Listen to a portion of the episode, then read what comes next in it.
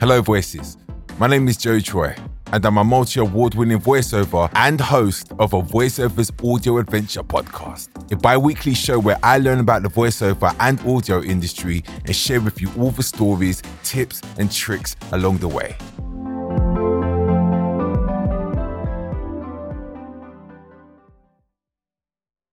Hello everybody and welcome to season 3 of a Voiceover's Audio Adventure. I'm so hyped to bring you on this journey with me. We've come a long way together and we are not stopping anytime soon. To start off this season, we are going to be diving into the world of Voice of God. But what the hell is a Voice of God, you may be asking? No, it has nothing to do with religion, but it's a term used in theatre and staging and refers to any anonymous voice used to deliver messages to an audience, whether that's for TV shows or an award show, etc. This is something I've done a fair few bit over the last year, and I must say they are real high-risk, high-reward gigs. Definitely get the adrenaline pumping. As always, I want to learn from some seasoned vets in the game. And oh, do I have some big names in this episode. Let's go. Hello, I'm Katie Flamman. I have been in voiceover since 2015. That was when I got my first voiceover gig. I do lots of corporate and commercial voiceovers, banking and finance clients like how I sound. So I've worked for people like Deloitte, American Express, Barclays Bank. I also do lots of medical explainers and medical reports for clients like Pfizer and the NHS, and commercials for clients like the British Heart Foundation and Sainsbury's, all kinds of jobs really. And I should tell you, I have won the One Voice Award for Voice of God twice, once in 2018 and once in 2021. I do get booked quite a lot for this sort of work, and the clients are quite diverse. The Environment Agency, the TES, Times Educational Supplement Schools Awards, the Class Bar Awards, the Mixology Bar Awards. A theme is emerging. I think what makes a good voice of God, it isn't just about your voice. It's about how empathetic you are to the audience. It's all about them. Randy Thomas, the female voiceover who did the Oscars for, I think, 9 times. She was the first female announcer at the Oscars. Only took 64 years for them to hire a woman, but that's a whole other kettle of fish, and they have done much better in recent times. Anyway, she says you should make sure the person you're introducing feels like they're the most important person in the world at that moment. And that's something that I've really always taken with me. The other thing is to be super prepared, always have a plan B, write it down, your backup scripts. I'll talk about that a bit more in a minute. There are 2 main things that I like to do before a Voice of God gig. The first thing is to make sure I've got my backup scripts. Now, those are the scripts that you hope you're never going to have to read out, but the ones that say, the fire alarm is sounding, please calmly make your way to the exits. Or the script you're going to use if somebody's taken ill on stage, those kind of things. They're going to look to you to say something. And I don't know about you, but I get tongue-tied. So it's really good idea to have it written down. The other thing is to have researched what you need to say out loud. Practice. If you don't know how to say somebody's name, find out. Ask the client. Can you please find out the name of the pronunciation of this person's name? I've done the TES Schools Awards, a whole load of them for a number of years, and I've phoned up schools to hear how they say the name of the school in the answer phone message, or even spoken to a person. Not giving away any secrets, by the way. If somebody's been nominated for an award and they don't know about it, you don't want to be the one to blow that surprise. For anybody wanting to do more Voice of God work, I would suggest that you follow and learn from experienced Voice of Gods and goddesses on social media, but also follow and connect with event production companies, people who are likely to need your services, because if you're on the radar of those people, they're going to think about you when they are looking for a voice for their next event, and if it's a good fit, could be a gig for you. And if you're just starting out and just want to get experience, volunteering at a low-key, maybe a charity event, could be the way forward for you to build up your confidence and take things then to the next level. And the last thing you can do is, particularly if it's a live event, but even if it's pre-recorded, be super helpful, be friendly, go above and beyond. Because the wonderful thing about Voice of God work, whether it's a conference or an award show, is the chances are the same event is going to happen again next year. And if they liked you and liked what you did, you might well get booked again the next year. Ka-ching! Hello, my name's Peter Dixon. I'm a voice actor and I've been in this profession for roughly 43 years now, quite a long time, longer than I care to remember, actually. And over that period of time, I've done nearly everything you can do in voiceover. I've done promo, advertising, commercials, TV and radio, cinema, television and radio, entertainment shows, big live events. I've done video games, animation, and a couple of years ago, I actually did my very first audiobook. So I think I've done more or less everything you can do. Well, there are many misconceptions about this job. As those who do it will know, our friends think we sit in our studios in our pajamas and the work just flows in magically, and all you've got to do is read something out loud. I mean, basically, I mean, that is what we do, but maybe not in our pajamas, but, well, sometimes I've done that. No, there's actually so much more to it than meets the eye. When you look at it, it looks quite simple. It's beguilingly simple, actually. In practice, it is incredibly demanding, and it's every day is a learning day for me. Even after 43 years, I'm still learning things about this profession and how to deliver other people's words in a way that makes it sound like you're not reading it. Preparing for any live job, of course, is well, there's only so much you can do, but the key, I think, is to be warmed up, to be able to deliver something at a particular time. The worst thing, of course, is to open your mouth and either nothing comes out or you've got the dreaded frog in the throat. So vocal warm-up's very important. Humming is a great thing to do. I remember having a chat with America's leading female voiceover in live events, Randy Thomas. She is the voice of the Oscars in America. She had a great technique for warming up. She asked the sound supervisor to silence her microphone just before she went on, and then she heard the director counting down from 10 to 1 in her ear. She would count along with him. She did that principally because she knew that if she did that before she opened her mouth live on the air, she was confident enough to know that something would come out. The events industry in the UK and indeed globally is huge. There is an event almost every night of the week in most big London hotels and hotels in other major cities around the country, and they all need an event announcer, whether it's live or pre-recorded. So there is plenty of work around, and it's very below the radar.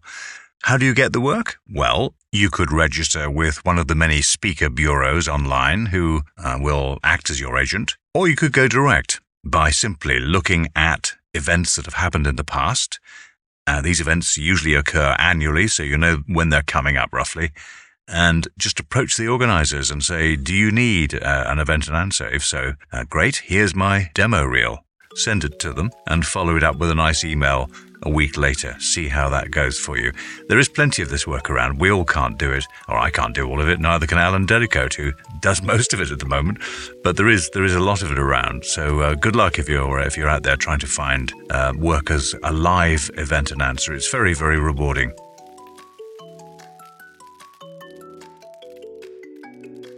One of the most important things I've learned in the field is that prep is key. Whether that's warming up the voice, getting familiar with your lines, or any words you may be unsure on the pronunciations. Communication is key. Flexibility and being able to deal with any last-minute changes is also a thing. As Katie said, a plan B is a must. Thanks for amazing insight, guys. Okay, now for today's featured guest. I got the pleasure to speak with Jonathan Clays. Definitely a voice you would have heard on your screens over the years. He's best known for his work on Saturday night TV shows such as Ant and Dec's Saturday Night Takeaway, Beat the Star, and one of my faves, I'm a Celebrity Get Me Out of Here. I wanted to ask him about his route into Voice of God work, what it takes to excel in this area, and any other tips for any aspiring voices of God out there. Without further ado, here we go. Hi there, I'm Jonathan Clays. I've been a voiceover artist for about 20 years or so, and I've done just about everything you can imagine a voiceover might do, including stuff like TV continuity, commercials on hold, narration, stuff like that. But if I had to put together my greatest hits album, I'd probably choose some of the kind of big national or international TV commercials. But I've also been the voice of some very well-known TV shows like Saturday Night Takeaway. I was the in-show voice of that. Didn't he do well? I'm a Celebrity Get Me Out of Here. I did 3 series of that. Text Santa. Lots of things with Ant and Dec, really. I think I was their plaything for a while, and then a number of other shows as well, which led me to doing live events, Voice of God work, so award ceremonies, stuff like that. So how did you get into Voice of God work? By accident, which is kind of how a lot of these things happen, isn't it? I remember it was a number of years ago, and I didn't even know I was doing Voice of God at the time. I didn't know it was called Voice of God. And one day I had a phone call from my agent at the time who said, what are you doing on Friday? Do you want to do Saturday Night Takeaway? Oh, I've heard of that. Yes, please. That sounds quite nice.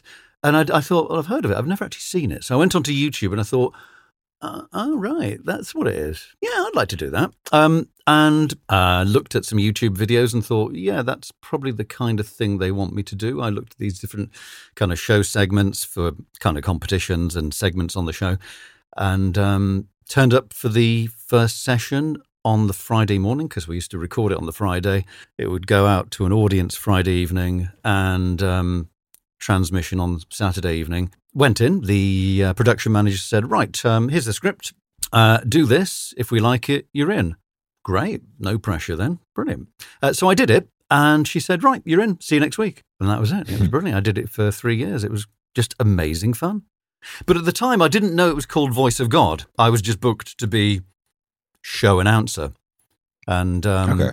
I only found out it was called Voice of God about 5 years later, but I was never actually booked to be Voice of God, but it was Voice of God. So when you got your first, you got that call, then you went into a audition, so to speak. What did you do after that in between to get ready? Like, how did you prepare yourself? For that first one or for all of them? That first job, and how has that changed in a way that you prepare yourself now? For that first job, it was just like any voiceover session, really. I didn't really know what to expect, because when the production manager for the show found me initially, there was nothing on my profile that said he can do TV shows. I'd never done one before, and there was no content on my show reel that said, he's the voice of Saturday Night Takeaway. I don't know how they chose me. It was just immense good fortune. So I went into the session that day just treating it like a voiceover session, but always in the back of my mind thinking, this is a lovely opportunity, but if you don't do this right, you came that close, but you didn't quite get there, and somebody else got it. And there was always that awareness in my mind. So yeah, otherwise I just treated it like any kind of voiceover session that you do where you think, damn, I really want this job. I really want this. Yeah. Don't mess up. Oh, you're putting pressure on yourself. Don't mess up. And it went okay. It was great. When you were doing the TV shows, you were doing it live when they were filming and it was being aired. Is that correct? No, it wasn't. I would always go in on a Friday morning and then they'd play it to a studio audience on the Friday evening. So I was always pre-recorded, and then it would go out on air the next day on the Saturday evening. And I'd be sitting on my settee watching me and thinking, ooh. Or I'd be thinking, oh, that's cool. God, that wasn't very good, was it? You should have done that a bit better, because you always think that, don't you? But yeah, so it was pre-recorded always the morning before, and then it would go out, or it'd be played to an audience that evening, I think, a live audience, and then it would be live on TV the next day. So how does that differ, the pre-recorded versus the live stuff, where you do the announcer stuff? Oh, wow. Which one do you prefer, and how does that differ in terms of the way you prepare and just go about the job itself? I love them both, but they're very different things. I've never done a live TV show. Every time I did a TV show, like, say, I'm a Celebrity, I did that for 3 series as well, I'd go in and do a session to cover the entire series. It was just one voice session. Okay. And then the rest of the crew that were working on that TV series, they'd fly out to Australia the next day. For me, it was a trip into town, and I'd think, that's not fair. I know. And I'd think, I'm in London, this is quite exciting. But they were going to Australia the next day. So they were always pre-recorded for the entire series. And other shows I did. I think I did one with Vernon Kay called Beat the Star. And again, I went in there for about half a day, recorded the entire series in one go, and some of it would go out months later. The difference with live stuff is some of the same principles apply, some of the same disciplines, the same skills, but there's just so much extra stuff bolted on that you've got to think about as well. Like, there are 500 people looking at you or listening to you, and you can't sit in the studio and think, that was quite good, but I think I'll just do one more. You get one go, don't you? You get one take, and it's got to be right. And the other thing is it's far more involved. There's far more to think about in terms of disciplines that you need to have as a voiceover artist. So rather than just being in a studio with a producer or self-record, you're sitting with the production crew for the event. I'm talking about awards shows now rather than TV shows. So you're sitting with the production crew. So you've got the production manager sitting next to you.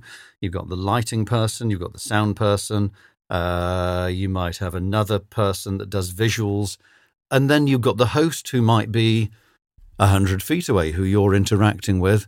And they're so far away, there might be a pillar in the way as well. And then the extra complication is usually at awards events, you wouldn't use a condenser mic. You'd use a directional mic, a handheld usually. But you also get to wear like a comms headset, which will have one ear on, one ear off, and a lip mic, so that you can take direction from the production manager or the producer, which always covers your left ear, so you can't hear anything in your left ear, and you're hearing directions because they insist they want to kind of have you on comms so they can give you cues for when it, they want to be completely reassured that you're going to do your bit when you have to sync with picture and other stuff like that. So it's a lot to think about. So you've got all that live audience, you've got an extra headset, you've got your handheld mic, and you've got the host who's 100 feet away, who you're trying to engage with and react to. And that's just an extra series of things to contend with versus sitting in a studio on your own or with a producer. But it's good fun. I like the live stuff. It's hard. It's a lot harder, but it's good fun. Obviously, we're all humans and we all do make mistakes. Has there ever been an instance where you've... It doesn't even have to be like a huge mistake, but it could be something where, like you said before, you could have said that differently or better. We always think we could do something better, couldn't we? We're our own biggest self-critic. And then you actually hear it and it's fine. No one cares. It's, if it's good enough for the... Yeah. Say in a TV show, the production manager's happy with it, then it's clearly okay. But we're always very kind of fastidious and nitpicking and slightly obsessive. What do you think, in your opinion, makes a good Voice of God or announcer? What skills do you think them stand out from the others? Well, again, it's all the same.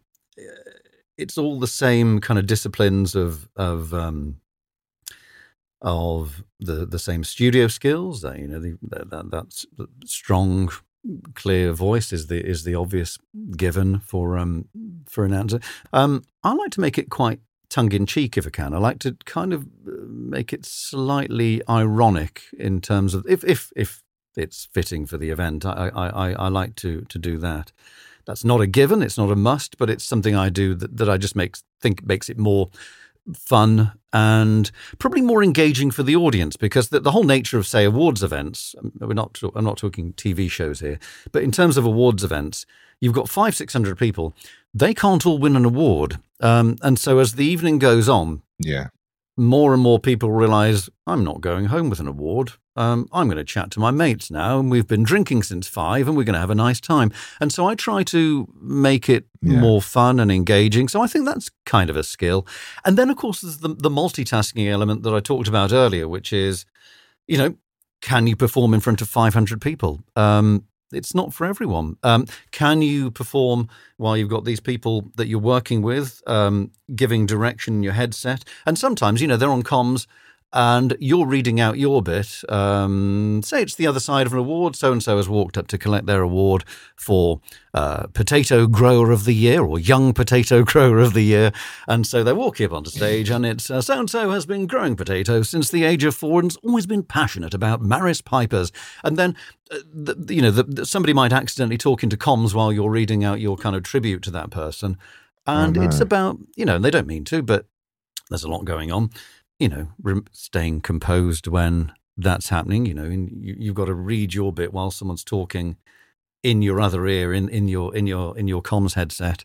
And I think that's definitely a skill that's important. I think another one, which I never, ever, ever intended to do was, the whole nature of Voice of God is that you're largely seen as this kind of omnipotent voice, this powerful voice that kind of is in the ether, but you're not seen. You're heard, but you're not seen. Well, often you are seen because usually for the events that I do, again, we're talking award shows here, pre-event, they start off in the bar at, say, 5 o'clock and they have a few drinks and then they go to the pre-reception drinks for some more drinks and they have some Prosecco and they're having a nice time and they're chatting and then somebody's got to make them move from that reception area into the event area to go to their table so they can have more drinks. And that's the Voice of God's job. So you go there and you stand in front of them and with your handheld mic and you have to make announcements. And you might be talking to 300, 400, 500 people and they look at you blankly and they think, no, I'm having my drinks. I'm enjoying myself. Please go away. And then 5 minutes later, you do another one.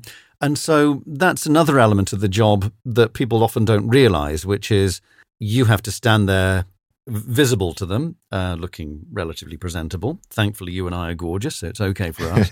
And, that's to kind of usher them into where the awards event is going to be. And that usually takes 2 or 3 goes because they're having a nice time and they don't want to go. One more question before you go. If there's anybody out there that is listening to this and wants to do some announcing work, Voice of God work, is there any tips or resources that you would recommend for them to check out? Well, my main advice would be please don't, because I like doing it. But if you insist and you have to do it, I think having in terms of, I suppose, again, we can split this into TV and we can split it into awards event or conferences events. And as you know, we had to reschedule this chat from last week because out of the blue, somebody came to me and asked me to do a Voice of God for a BBC show the night before. And I think the principle there is that in terms of the TV work, it's so elusive. I don't know what you actually can do to present yourself for that, apart from having the usual stuff, a good profile on a good website, preferably with a good agent, and some kind of content that makes them attractive to a production manager that wants to book a voice. But like I said, when I was booked for Saturday Night Takeaway, which was my first ever TV show, there was absolutely nothing on my profile that said, this guy can do TV shows. And I don't know how they found me, but somebody must have seen it and thought, we like him. So I think in terms of TV shows, they're so elusive. It's very hard, apart from doing all the usual things, which is having a relevant demo, a good profile, and preferably with a good agent, so that that person... you can defy the odds and be very, very lucky. And that person who needs that voice finds you and thinks, yeah, we like him, her, we like them. In terms of other awards, say awards Voice of God, well, it's the same principle, really. It's about having that web profile and having something relevant.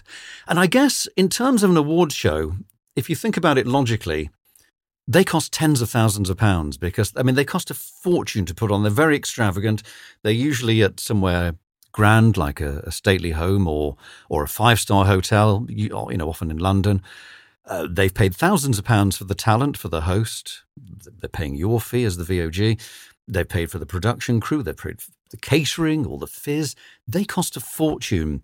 So how are you going to persuade the person, the event manager that's booking for that event, that they can trust you with their event because you get one go?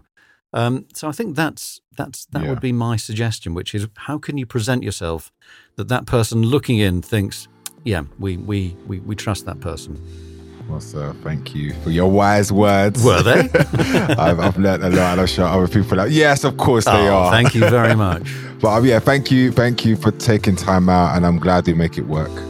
Pleasure. Yeah, so I'm looking forward to hearing your voice on TV sometime soon anyway. Oh, me too. And it was a pleasure. Thanks for asking. Thanks for chatting.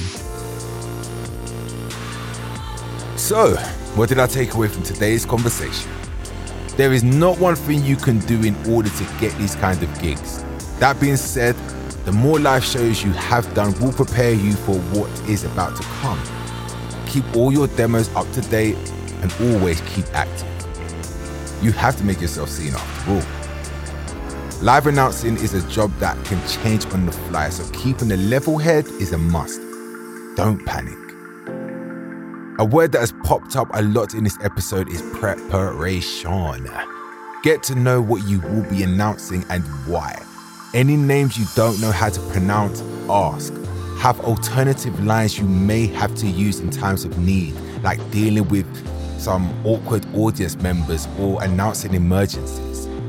Remember, there's no room for retakes. You only have one shot at this kind of job, so don't mess it up. Good luck, guys.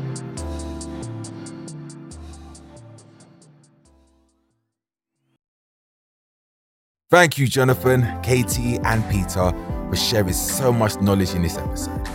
As always, I will include all their contacts below so you can bother them. Okay, that's the end of another adventure for this week and the first of season 3. Woohoo! I have so much more coming. So make sure you're following the podcast so you don't miss an episode. Until next time, bye.